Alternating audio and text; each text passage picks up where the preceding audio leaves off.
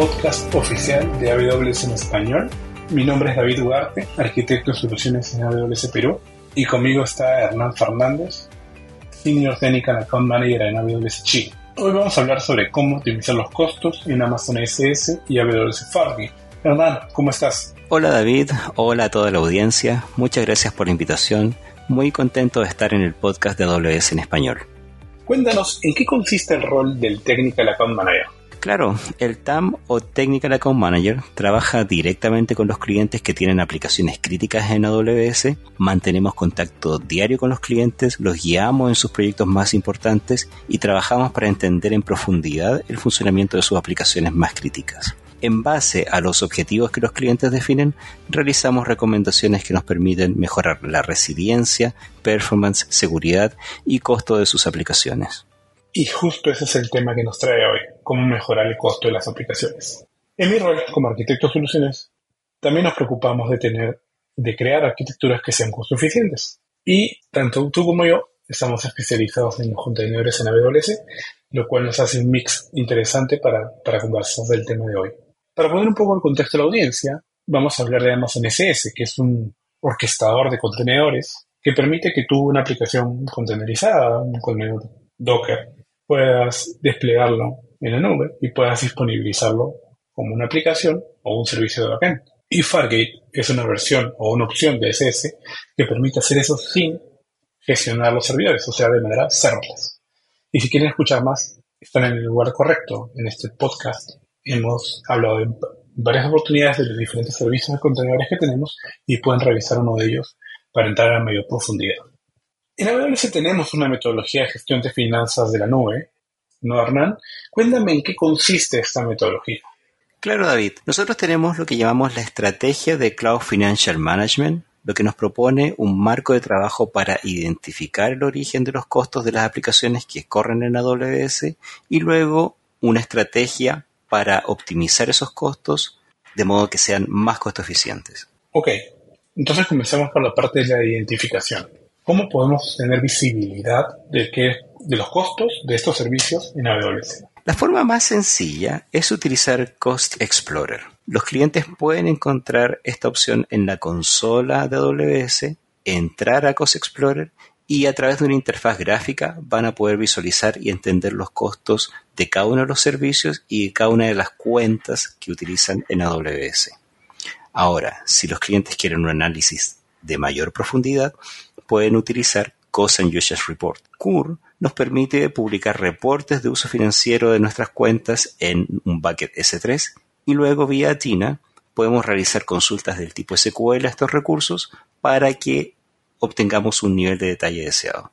De acuerdo. ¿Y, qué vamos a encontrar cuando navegamos en Cost Explorer? En Cost Explorer pueden visualizar gráficamente los costos por cada cuenta de la organización.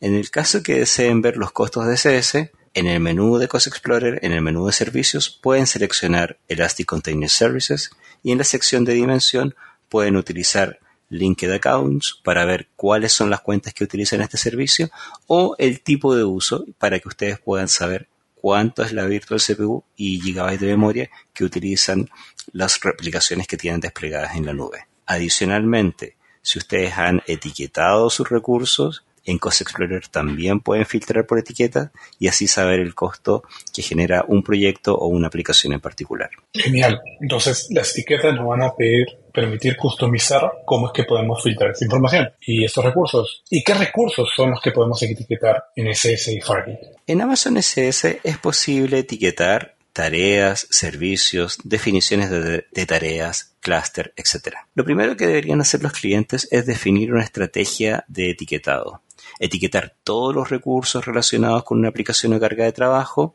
como por ejemplo etiquetar el nombre de la aplicación, el proyecto al que pertenecen, el ambiente, si es producción, desarrollo, etc.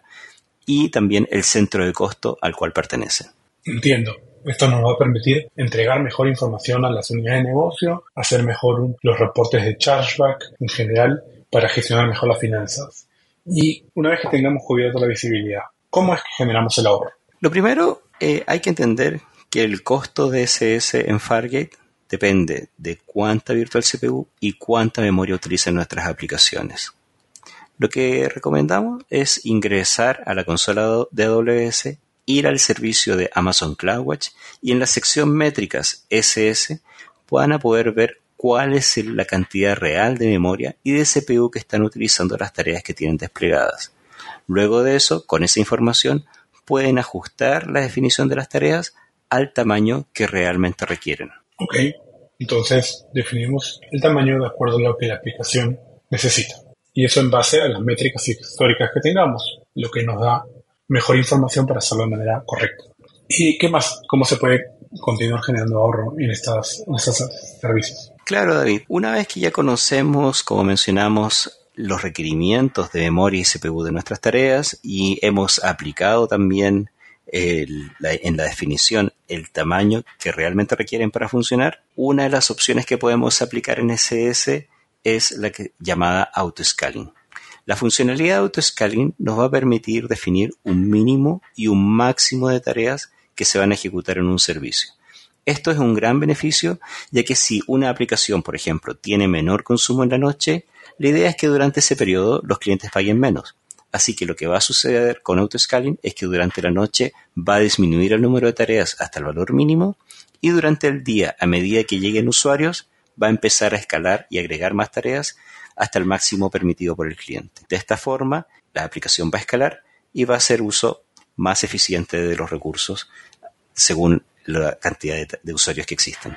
Excelente. esto nos va a permitir el uso de la, infraestructura se comporte en, base al uso de, los clientes, de los usuarios finales. Y vamos a tener este consumo variable de la nube que nos permite optimizar. Esto suena muy similar a lo que hacemos con Amazon S2, ¿no? ¿Dónde, dónde está radica la diferencia? Primero, cuando utilizas S2, debes pagar por el tamaño completo de la instancia que estás utilizando. En el caso de Fargate, tú solo pagas por la cantidad de CPU y de memoria que utiliza la tarea durante el periodo que está en ejecución. Entonces, cuando tú utilizas S2, es tu responsabilidad elegir el tamaño de la instancia que sea más cercano a lo que necesitas, lo cual es dificultoso en el caso de Docker. Ahora, otra de las diferencias es el costo operacional administrar la instancia tiene un costo. En S2 tú puedes entrar a la, instancia, pero es tu responsabilidad administrarla, es tu responsabilidad parcharla. En el caso de SS, tú no tienes acceso a la instancia y la administración corre por cuenta de AWS. Entiendo, sí, definitivamente que tanto operes y que tanto pueda generar eficiencia en el momento de operar va a tener un impacto económico en cada una de las empresas, ¿no? Y ya cuando tenemos cubierta el, frente tecnológico, ¿no? el tamaño correcto, la cantidad correcta de recursos, ¿qué opciones comerciales tenemos? Desde el punto de vista de precios, hay distintas opciones. El primero y el más común que utilizan nuestros clientes es el precio bajo demanda o precio on demand, el cual está diseñado para pagar por los recursos solo durante el tiempo en que lo estoy utilizando.